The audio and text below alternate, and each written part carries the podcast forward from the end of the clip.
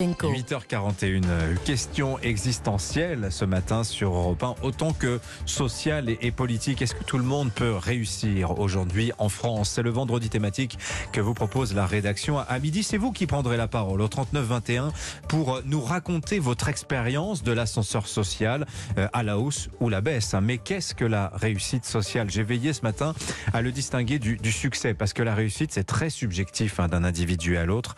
Et j'ai le plaisir pour nous éclairer jusqu'à 9h de recevoir bah, l'un de nos plus fins esprits. Bonjour Gérald Bronner. Euh, bonjour Dimitri. Bienvenue sur Europe 1. Vous êtes euh, sociologue, euh, vous êtes enseignant, vous venez de publier un livre absolument passionnant. Ça se lit assez vite, mais on s'y replonge volontiers, on le relit parce que ça, ça nous perturbe. Moi, ça m'a beaucoup perturbé. Ce livre m'a beaucoup questionné à titre personnel. Je donne son titre, Les origines.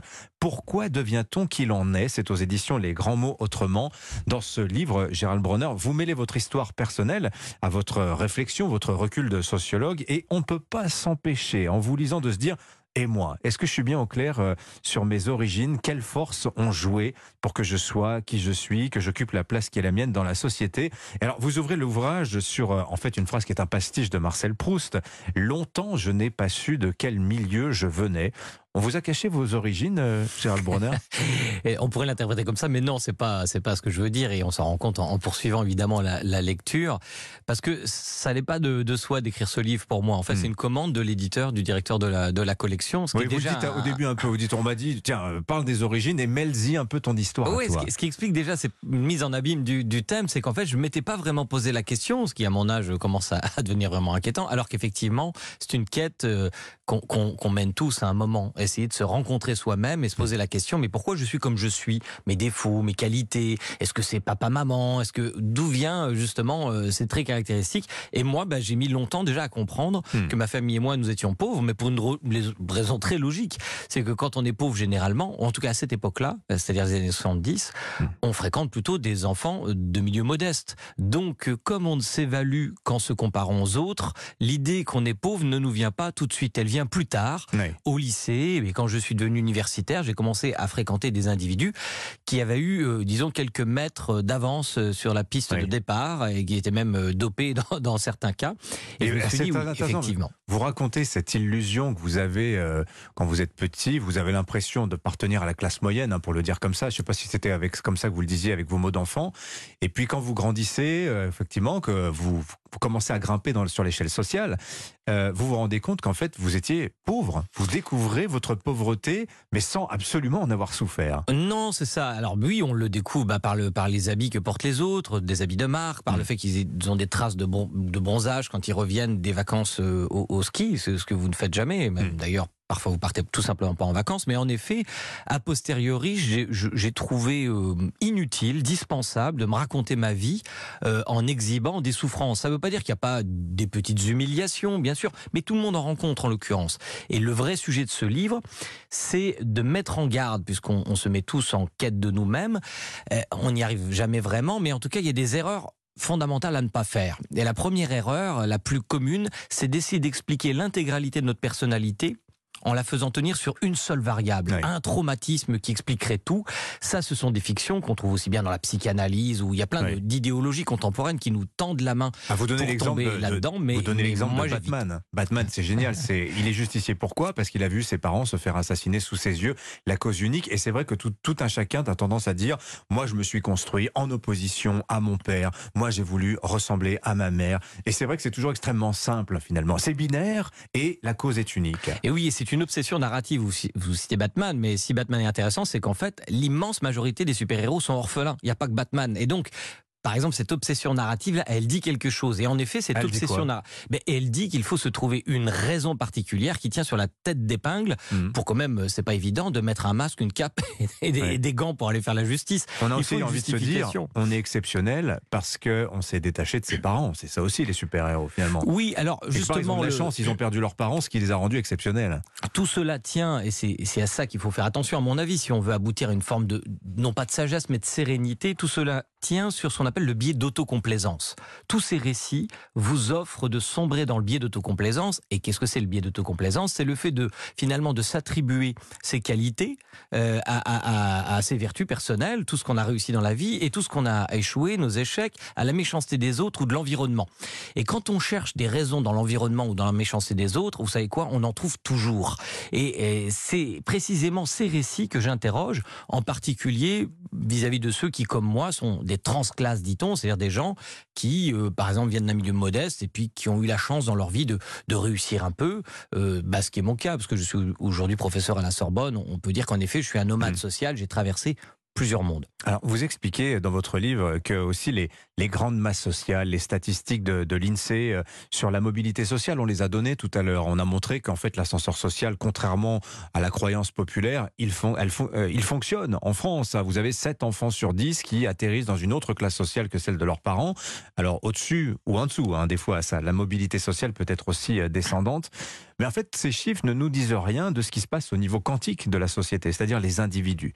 Et vous insistez beaucoup sur euh, ce que les parents vont dire à leurs enfants quand ils sont petits, les, mots qui vont semer en, eux une confiance indestructible.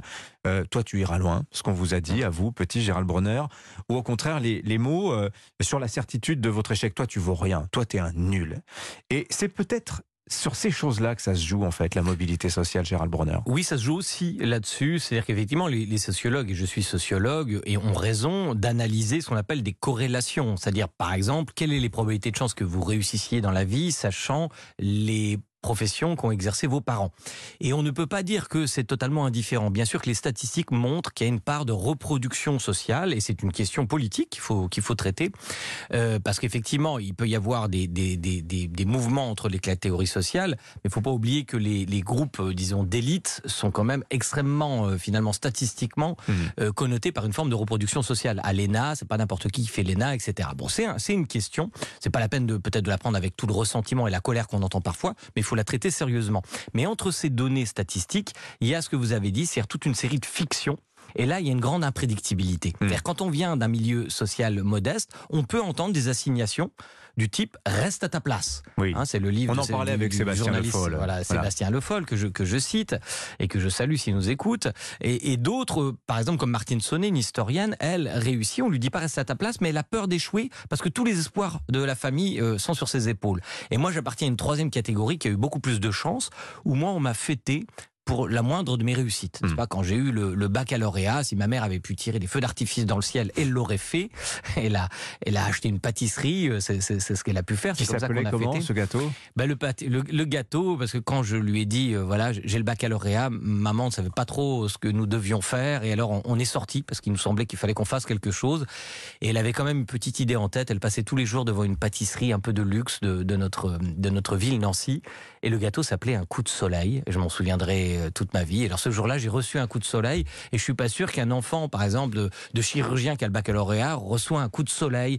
Donc vous voyez, il y, a, des formes d'inégalité à la base, qu'on vient, vient de dire statistiques, mais les récits, la promesse de l'aube, comme, dit, comme disait Romain Gary, c'est tout à fait essentiel. Les gens qu'on rencontre aussi par hasard, les bonnes fées, les mauvaises fées, euh, et tout ça a beaucoup d'importance.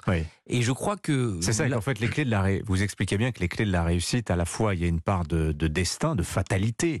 Les choses sont un petit peu dessinées à l'avance, ça c'est vrai, mais il y a beaucoup de chaos, il y a beaucoup de, de hasard. Oui, c'est ce que c'est ce que je crois que ampute une représentation trop déterministe de la vie sociale, trop fataliste de la vie sociale, qui en plus a un autre problème, c'est ça peut devenir une prophétie autoréalisatrice. C'est-à-dire qu'il est évident que si aux, jeunes des quartiers populaires, on leur dit reste à ta place, de toute façon ça sert à rien de travailler à l'école parce que toi, as, pour les gens comme nous, on n'a aucune chance, etc. Ça va vite hmm. se reproduire. Je donne d'ailleurs l'exemple d'une étude anthropologique hein, où chez les Ashanti, hein, une population du Ghana, on donne des prénoms différents selon que les enfants naissent le lundi ou le vendredi. Et le lundi, les jeunes sont censés être beaucoup plus vertueux, n'est-ce pas? Le prénom des sortes, des sortes de pouvoir. Et le vendredi, au contraire, ils sont censés enfreindre la loi. Mais vous savez quoi? Quand on regarde les statistiques, en effet, euh, les gens qui sont nés le vendredi sont plus présents dans les tribunaux euh, que les autres. Ce qui veut dire que ce type de récit peut devenir autoréalisateur et peut nous enfermer. Alors évidemment, là, c'est un récit magique, on n'y croit pas. Hmm. Mais le récit, finalement, pseudo-sociologique que je viens de vous donner, qui est un récit politique, peut aussi nous enfermer C'est pourquoi euh, on peut critiquer la méritocratie, bien entendu. Je la critique d'ailleurs dans ce livre. Il y a beaucoup de choses à en dire. Mais j'ai, par rapport à la notion de mérite, le rapport que Churchill avait euh, à la démocratie. C'est-à-dire le pire système, à l'exception de tous les mmh. autres. Gérald Bronner, vous êtes l'invité d'Europe 1 jusqu'à 9h. Je rappelle le titre de votre ouvrage, Les origines. Pourquoi devient-on qui l'on est? Alors, chose aussi très intéressante, vous insistez aussi sur quelque chose qu'on a tous tendance à faire, c'est-à-dire que le récit de nos origines, on a tendance à en faire une histoire, une fiction.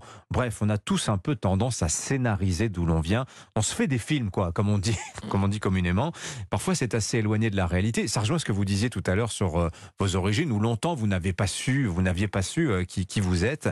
Et vous dites aussi, faut faire attention à ce travers qu'on a tous, le dolorisme, monnaie courante dans les récits que l'on fait de ses origines, à savoir, je vais avoir honte de mes origines populaires, par exemple, ou au contraire, fausse modestie, je veux dire, oh oui, c'est vrai, je viens d'un milieu, euh, oh, effectivement, on ne on pouvait pas, euh, c'est assez exceptionnel le parcours que, que, que j'ai eu. On a tendance à vouloir créer l'émotion auprès des autres, dans un sens ou dans l'autre, quand on raconte d'où l'on vient. Oui, c'est de bonne guerre. Hein. La fiction va dans les deux sens. Et, elle est à nos origines pour nous raconter ce qu'on pourrait devenir, mm. et donc elle a un pouvoir créateur en quelque sorte, mais elle va aussi dans l'autre sens quand on se remémore, hein, ex post en quelque sorte, c'était des fictions rétrospectives.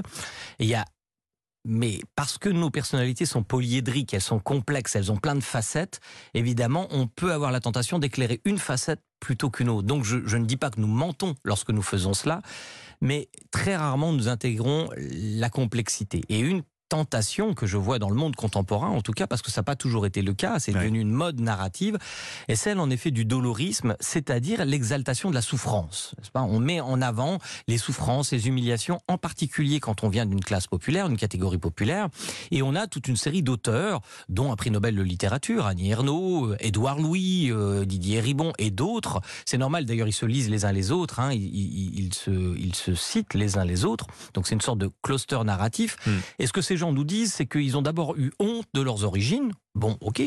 Mais après, ils ont eu honte d'avoir eu honte. La honte est redoublée. Elle est retriplée à tel point d'ailleurs qu'Annie Ernaux a même écrit un livre, s'appelle La honte, hein, dont le titre est, celui-ci. Et je ne discute pas de leurs affects, hein, ni de la qualité littéraire d'ailleurs de, ces auteurs, bien entendu. Euh, mais en tant que sociologue des croyances, parce que c'est ça ma, première spécialité, je m'intéresse aux croyances collectives, je me dis, qu'est-ce qu'il y a là derrière? Pourquoi cette obsession de vouloir mettre en avant cette, euh, cette, euh, cet aspect de son, de son trajet? Eh bien, il est évident d'abord que ça, rend un service personnel, c'est-à-dire que ça donne l'occasion d'être applaudi deux fois. C'est-à-dire non seulement on est un héros social, mais en plus, vous voyez, on a l'humilité de souffrir. Hein, il faudrait souffrir en même temps que la réussite. Et de ce point de vue, je suis assez d'accord aussi. Je tiens à le dire, euh, l'idée du self-made man est tout aussi mythologique que euh, le que les récits doloristes. On est on est bien d'accord. Euh, Blaise fondé encore sur une autre chose, l'idée qu'on ne devrait rien à personne. Personne, personne ne doit rien à personne. Ça, ça n'existe pas. Vous devez à vos professeurs, vous devez à votre famille, à vos amis, euh, vous devez au hasard de la vie. Et c'est ça, en fait, hmm. Je crois, qui vous permet d'aboutir à une certaine sérénité quand vous posez cette question. Pourquoi je suis devenu qui je suis? Ben, C'est déjà de laisser la part au hasard et à toute la complexité euh, de votre parcours. Et quant au, au, au doloriste, eh bien, c'est aussi un récit qui s'emboîte bien avec les attentes stéréotypées euh, des catégories bourgeoises. Alors ce qui me frappe, c'est que euh, par exemple, ces gens disent qu'ils veulent venger leur race, leur classe, hein, c'est leur, sont leurs mots. Ça, c'est les mots d'Annie Arnaud. Et, très récemment, lors de la réception du prix Nobel, donc elle n'a pas du tout renoncé à cette lecture, si je puis dire, ex post de, son parcours. Seulement, moi, je vois surtout, et c'est le cas notamment d'Edouard Louis, des récits extrêmement stéréotypés qui, comme par hasard, mhm. s'emboîtent, complaisent aux attentes stéréotypées qu'on a sur les catégories populaires. Et je trouve pas qu'ils vengent quoi que ce soit. Je trouve que c'est plutôt un discours de soumission. Euh, moi, je trouve que justement la richesse des classes populaires, leur pugnacité, hmm. leur dignité n'y est pas du tout rendue. Je suis pas certain qu'ils vengent quoi que ce soit. Alors évidemment, on pose ce matin sur Europe 1 cette question tout au long de la journée. C'est notre vendredi thématique. Peut-on réussir aujourd'hui en France?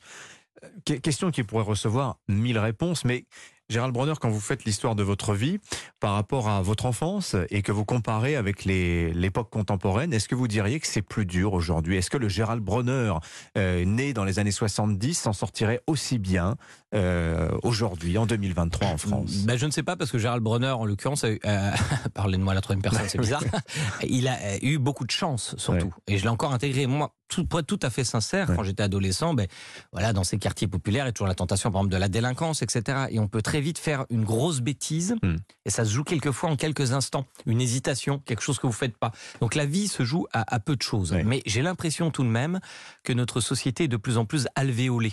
Et c'est ça, c'est-à-dire que y a, il y a le brassage social me paraît moins important. Oui. Et c'est ça le drame en fait. C'est pour ça que je suis pour la mixité sociale, parce que la mixité sociale, c'est la possibilité pour des jeunes d'avoir une concurrence, je dirais, entre plusieurs modèles de vie. Si vous avez un seul modèle de vie dans l'espace social que vous fréquentez, eh bien, il faut avoir des forces de conviction personnelle pour s'arracher qui sont hors du commun, grosso modo.